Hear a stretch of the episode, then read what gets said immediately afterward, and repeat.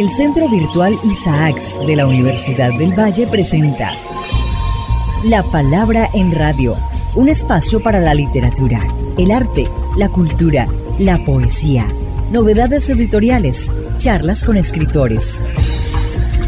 La Palabra en Radio, domingos 10 de la mañana por Univalle Estéreo.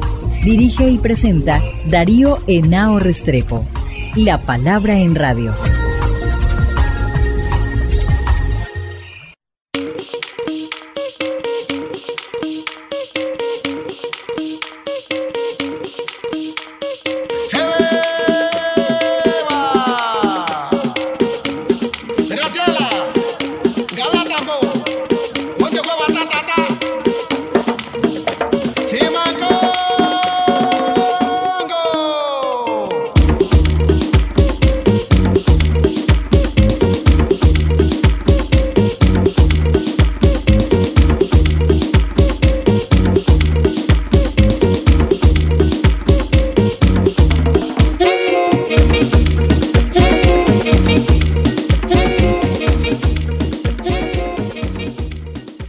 Buenas, amables oyentes. Como siempre, todas las mañanas de domingo, aquí en nuestro programa La Palabra en Radio. Un programa del Centro Virtual Isaacs de la Escuela de Literatura de la Universidad del Valle, que hacemos aquí desde la ciudad universitaria de Meléndez, en Cali. Como siempre, tenemos invitados, entrevistas, cultura, y en el día de hoy tenemos a una joven poeta colombiana que vive en Roma, es cartagenera, va y viene constantemente entre Roma y Cartagena. Y bueno, bueno, la he conocido y me parece que tiene una obra poética muy importante de las nuevas generaciones nuestras y por eso he querido hablar con Diana Agames. Bienvenida a nuestro programa, Diana. Buenos días, muchas gracias Dario por la invitación y por el espacio en tu programa y para participar de esta iniciativa que promueve la cultura, el conocimiento tan importante y tan urgente en estos días. Buenos días, buenos días a todos y a todas las que nos escuchan. Diana, yo quiero preguntarte en principio sobre algo que leyendo tantas poetas, pero recientemente he leído a Mayra Santos Febres, una poeta y narradora puertorriqueña que estuvo visitándonos aquí en la universidad y estuvo casi 12 días aquí. Corrimos mucho y tiene un bello libro de poesía que se llama Lecciones de Renuncia. Y uno de esos poemas me ha llamado mucho la atención porque dice que la que escribe se ha quitado todos los disfraces, se ha quitado todos los ropajes. Dijéramos que un poco leyendo tu poesía recopilada en un libro que próximamente te va a parecer que se llama un corazón aparte, pues yo siento mucho eso, es decir, tienes una gran capacidad de ese yo poético, de despojarse a una cosa mucho más profunda, a un lugar desde donde la poesía mira el mundo, la realidad, los sentimientos. Y la pregunta inicial va en relación a eso contigo, es decir, ¿en qué ha consistido ese proceso creativo tuyo, ese despojarte, ese ir a unas cosas tan profundas, pero ya bastante decantadas, que es lo que yo siento leyendo tus poemas? Pues yo creo que cuando uno nace y se da cuenta que la escritura es un camino que tiene que recorrer, porque se convierte en una necesidad casi que fisiológica escribir cada día, indagar el mundo a partir de la escritura. Hay quien lo indaga a partir de la cocina, de la arquitectura, de la pintura, de la fotografía. En mi caso es partir de la escritura. Creo que es necesario, es obligatorio quitar todas esas capas y todas esas estructuras y preestructuras en las que hemos nacido y en las que hemos sido educados para tratar de llegar al fondo de las cosas. Entonces mi camino de indagación en la poesía, en la literatura, en la narrativa es simplemente eso, ¿no? De sentarme un momento después de haber observado el mundo e ir como quitando pétalo por pétalo, hojita por hojita hasta llegar al corazón de eso. Eso es lo que he intentado a través de la poesía que escribo, que es una poesía que también hace muchas preguntas sobre el mundo. Entonces ese desnudarse son fundamentalmente las vías que te llevan a preguntarte sobre cosas, intentar dar una respuesta a la vida, al paso del tiempo, a cómo cambia el cuerpo cuando uno va envejeciendo, a los desplazamientos que uno hace en la vida, a los cambios que uno sufre. Creo que ha sido eso, mi saberme una persona capaz de escribir, creo que también el sentido de responsabilidad. Cuando uno escribe tiene que ser responsable, entonces la responsabilidad para mí es también ir a fondo de las cosas. Creo que fundamentalmente que es eso. Es como quien trabaja bien, quien hace bien su trabajo no lo puedes hacer superficialmente, o sea, tienes que ir fondo, al fondo, al fondo, al fondo, al fondo. Esos componentes todos uno junto al otro creo que producen un poco ese efecto del que has hablado al inicio.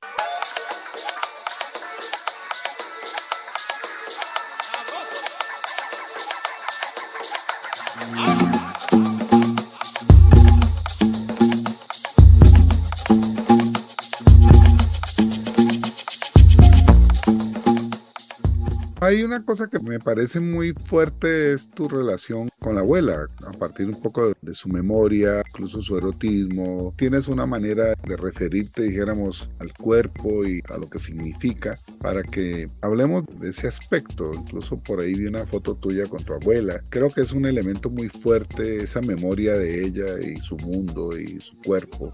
Sí, digamos que, bueno, las abuelas son figuras centrales, importantes en nuestra cultura y en el Caribe más, son como el, el pilar, el centro de la casa. Entonces, en mi casa no sido diferente. Mi abuela tiene, aunque ya no esté, una presencia importante y central en nuestras vidas, como guía y como puerto seguro al que llegar siempre. Pero a partir de mi relación tan íntima y tan estrecha con mi abuela, yo fue una persona que iluminó mi vida completamente, nace una reflexión que va mucho más allá de eso, porque a través de ella yo entendí las personas adultas, ancianas, entendí no, pues confirmé a partir de su experiencia, de su autonarración, que hay una cosa que creemos que se acaba que tiene que ver con la dimensión erótica y sexual, sobre todo de las mujeres cuando son adultas, porque se cree, tenemos la convicción de que el cuerpo caduca. Cuando cumple 70 años ya el cuerpo es un cuerpo que está allí, que se está convirtiendo en otra cosa, que ya no es un cuerpo tónico, que ya no hace parte del parámetro al que estamos acostumbrados. Entonces ella me enseñó que no obstante el cambio físico, la memoria preserva una dimensión erótica muy fuerte. Ella y no solamente ella, también otras mujeres con las que he tenido la posibilidad de conversar al respecto. Y entonces descubrir eso de primera mano con un testimonio tan cercano como el de una abuela o como el de una tía o conocer a una mujer conocida me sorprendió mucho porque no estamos acostumbrados a que una mujer de 95 años autonarre su propio erotismo, su propia parte sexual, sensual. No es una cosa muy frecuente. y a veces hasta nos escandaliza un poco porque hace parte de la intimidad. Entonces, el gran don que me hizo mi abuela fue darme eso, ponérmelo ahí en la mano para yo poder por ahí meterme y explorar a través de la poesía, pues de la narrativa, ese aspecto, la narración erótica del cuerpo de la tercera edad, como dicen, en la vejez.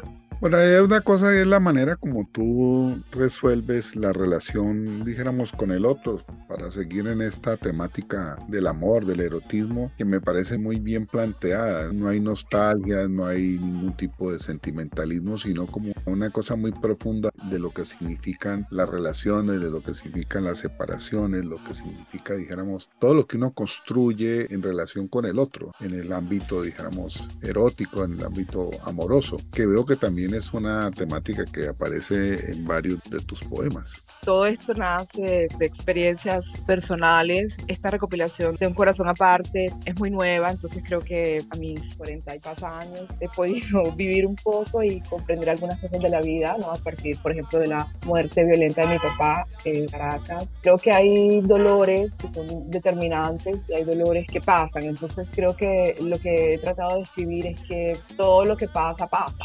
De frente a dolores determinantes como la pérdida violenta o natural de un ser querido, como otras pérdidas, lo demás eh, se puede curar, lo demás de cierta forma pasar y, dejarnos sin sentimentalismo en un estado de haber aprendido, de haber entendido, de haber vivido simplemente. Entonces es como mi postura de frente a lo que puede ser doloroso en la vida, porque creo que probar un dolor tan alto te enseña que los otros después te invalidan menos, de todas formas seguir adelante. Yo creo que esa experiencia seguramente se filtrará en lo que escribo y eso es.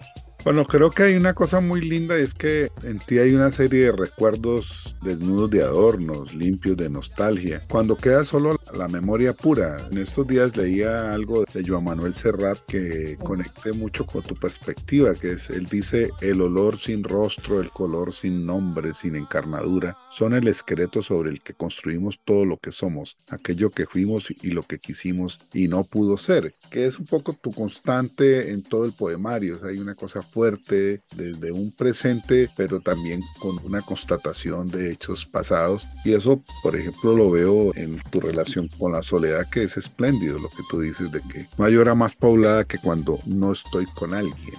Háblanos de eso.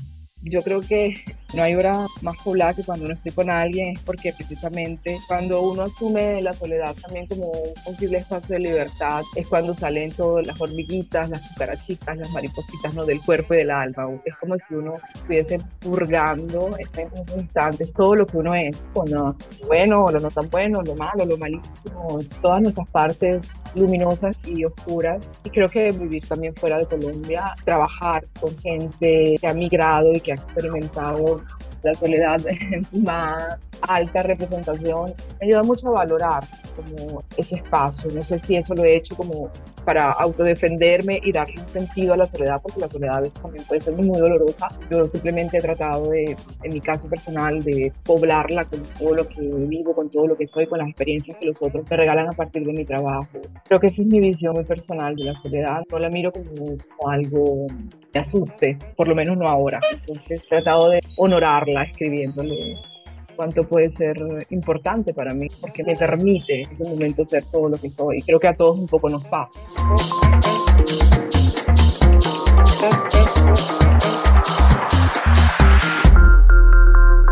Hay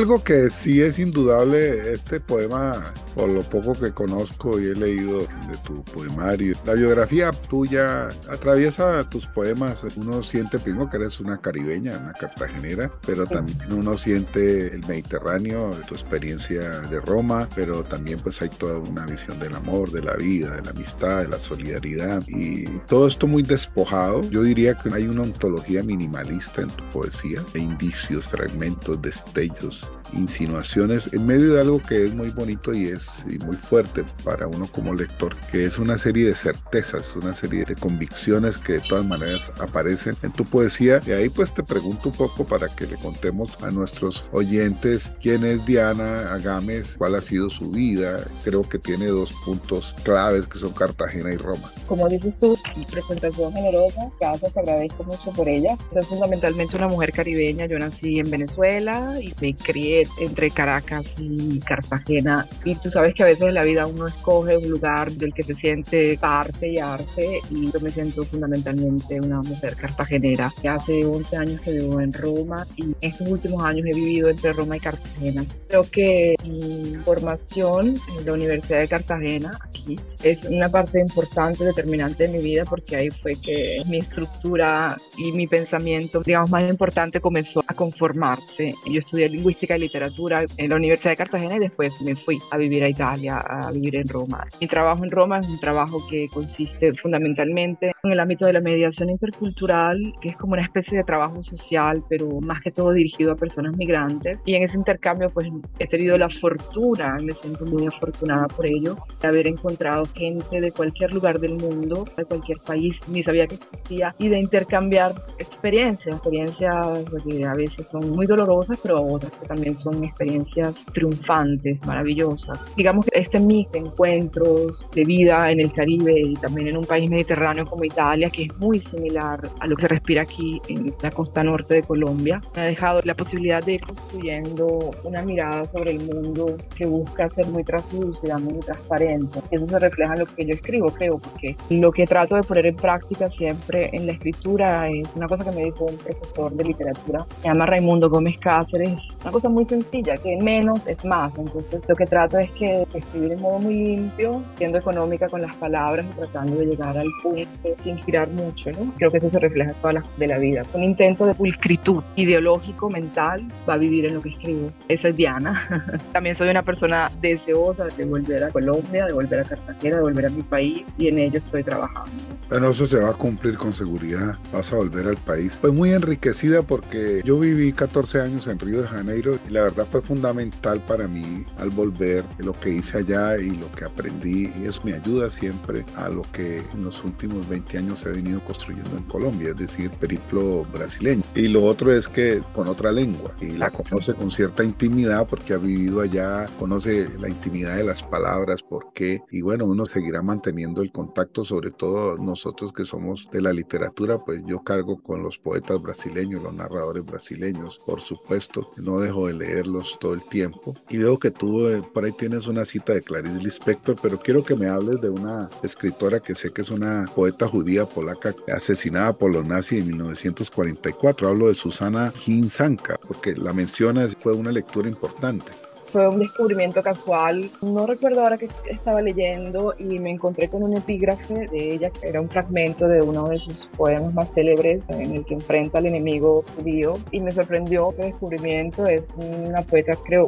no ha sido traducida al español y tampoco es muy traducida ni muy conocida, pero me sorprendió ese lenguaje limpio, translúcido, transparente con el que ella cuenta y narra el riesgo de vivir en un contexto tan profundamente hostil ¿no? y peligroso de ser mujer, de ser poeta, de ser bellísima uh, físicamente, cómo lo narra, cómo narra ese dolor y cómo a través de sus palabras uno se enfrenta con el enemigo, que en este caso ya sabemos quién es, y pues ese poder en la palabra para defenderse y para afirmar, a pesar de estar de frente al riesgo de la muerte, lo que se es, ser infiel a uno mismo, me dejó anonadada. Entonces, cuando dice Susana, no he tenido la posibilidad de leer toda su obra porque no creo que esté traducida al español completamente. He leído algunos fragmentos, algunas cosas que hay en inglés, pero creo que sí, creo que esa interesa para estar como de frente al pelotón de fusilamiento y, decir, soy lo que soy, no voy a dejar de serlo. Hecho por una mujer joven, en ese contexto histórico, por un artista.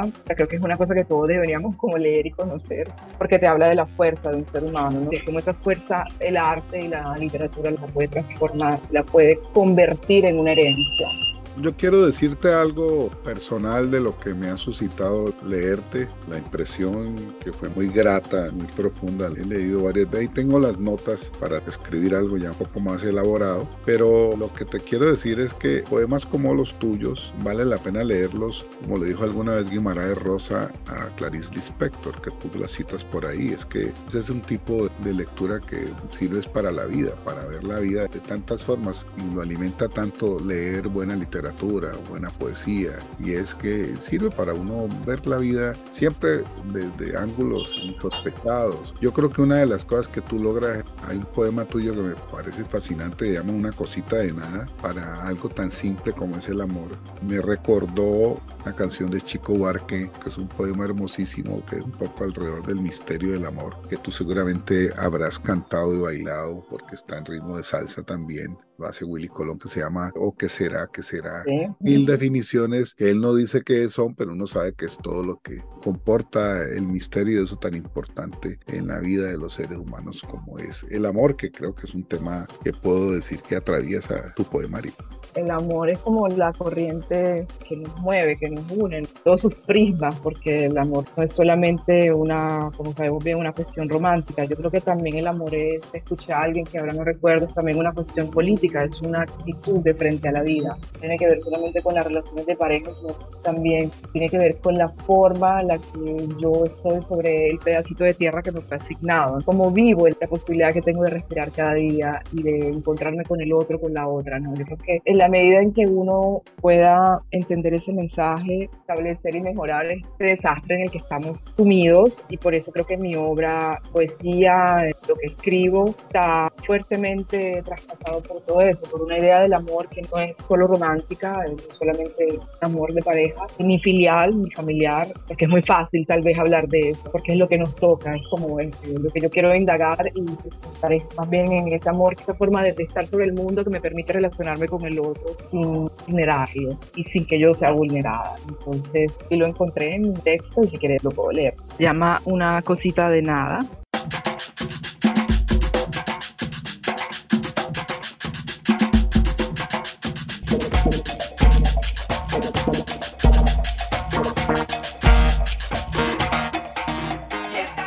Mi amor parecía una cosita de nada apareció sin ínfulas, inconstante, como los buenos tiempos, hojita de hierba que dura lo que dura una brisa. Mi amor se quedó así y no me di cuenta en qué momento me dormí bajo su sombra, como si él fuese una ceiba sagrada. Una belleza. Y tienes por ahí a la mano otro que me gustó mucho que se llama Desaparecer. A ver, desaparecemos, desaparezcamos. Desde la ventana veo como tu vida y la mía se separan. Allí donde el camino se divide, desenredamos los abrazos y nuestras lágrimas caen, mar encrespado que se torna dulce, abonando todo lo que vendrá. Desde la ventana veo como tu vida y la mía se separan y me veo a mí misma mirándonos desde la ventana y sonrío despidiéndome para siempre de nosotros. hay otro que me fascina que es Lugar Feliz, que es el cuerpo de tu abuela, que me parece maravilloso. ¿Lo puedes leer? Este texto tiene un epígrafe de un poeta japonés, haiku, y el epígrafe dice así. No tiene nada bichosa en primavera, lo tiene todo. La abuela es amiga de su cuerpo, de buena gana acepta sus carnes caídas. Sin reparos, ella teje los relatos de su vagina y la invoca cual entidad mística que habita en la fuerza de un recuerdo. No hay nostalgia ni hay melancolía cuando dice que entre sus piernas hay un lugar feliz maravilloso el poema, me parece extraordinario y además una mirada muy linda eh, del erotismo, que es lo que te quiero preguntar. Vi unas fotos, es como un trabajo de investigación tuya, es el tema de envejecer del cuerpo. Hay una foto muy bella tuya tomando baño con tu abuela, es como una preocupación ahora de investigación y estás haciendo incluso fotografías. Cerremos el programa contándonos sobre este proyecto. Sí, es un proyecto en el que tengo puesta mucha ilusión porque es un proyecto que nace de una necesidad personal de querer documentar como la vida y los encuentros más íntimos, ¿no? De cuidado con mi abuela, porque como sabemos las personas ancianas, sobre todo aquí en la costa caribe, bueno, creo que también en toda Colombia, en Latinoamérica, están en la casa y necesitan a alguien que pues las cuide, las oriente en sus funciones diarias. Esa parte también yo la viví, la asumí con todo el amor y el respeto hacia mi abuela en esa relación de atención de cuidado nacieron lo que son las narraciones de su cuerpo, de su vida, de su vida sentimental, de su vida sexual, de su vida erótica, de su vida política. Entonces yo lo que hice fue querer atesorar todo eso a través de la fotografía y comencé a hacernos una serie de autorretratos mientras nos duchábamos o de poner la cámara y correr. Todos esos momentos quedaran como registrados porque yo no me quería perder de esa memoria porque pensaba, bueno, se va a morir mi abuela o me voy a morir yo, esto tiene que quedar porque es demasiado importante. Y lo compartí con una amiga mía que es una muy, muy, muy buena fotógrafa que vive en Ámsterdam.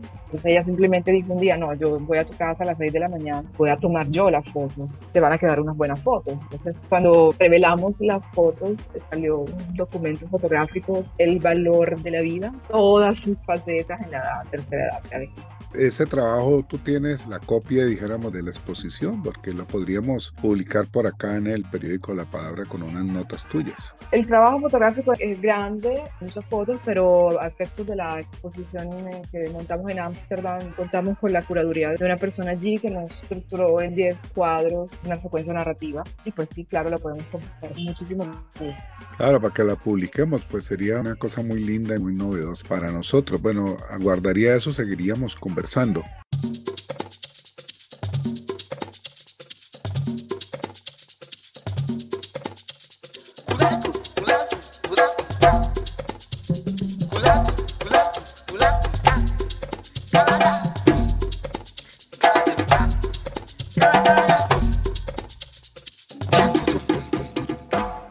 Bueno, hemos llegado al final de nuestro programa con la poeta venezolano-colombiana, es más cartagenera que caraqueña, que vive en Roma y que tiene un extraordinario trabajo poético, además de su trabajo con los derechos humanos en Roma y que seguramente estará próximamente de vuelta en Cartagena. Y espero que algún día venga a conocer a los poetas y a la gente de letras del Pacífico colombiano y en particular de Cali, que es una ciudad tan próxima a Cartagena y a la costa caribe, porque somos muy caribeños en muchos sentidos y por tanto pues te agradezco mucho tu presencia aquí en el programa. muchas gracias a ustedes por el espacio, por este momento y por permitirme pues hablar un poco de mi trabajo, por estar aquí simplemente. Gracias a todos los que nos escucharon. Y a nuestros oyentes les deseo un feliz domingo. Darío Henao Restrepo quien les habla y nuestra productora Chile Sabemos que era los espera aquí la próxima semana en La Palabra en Radio 105.3 de la FM. I am.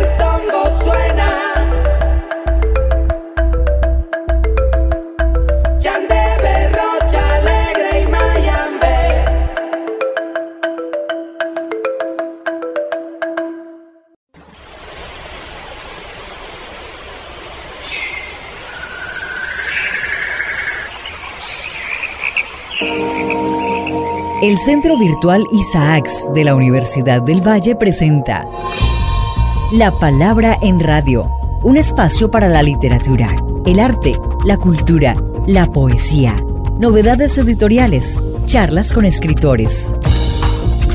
La Palabra en Radio, domingos 10 de la mañana por Univalle Estéreo. Dirige y presenta Darío Enao Restrepo. La Palabra en Radio.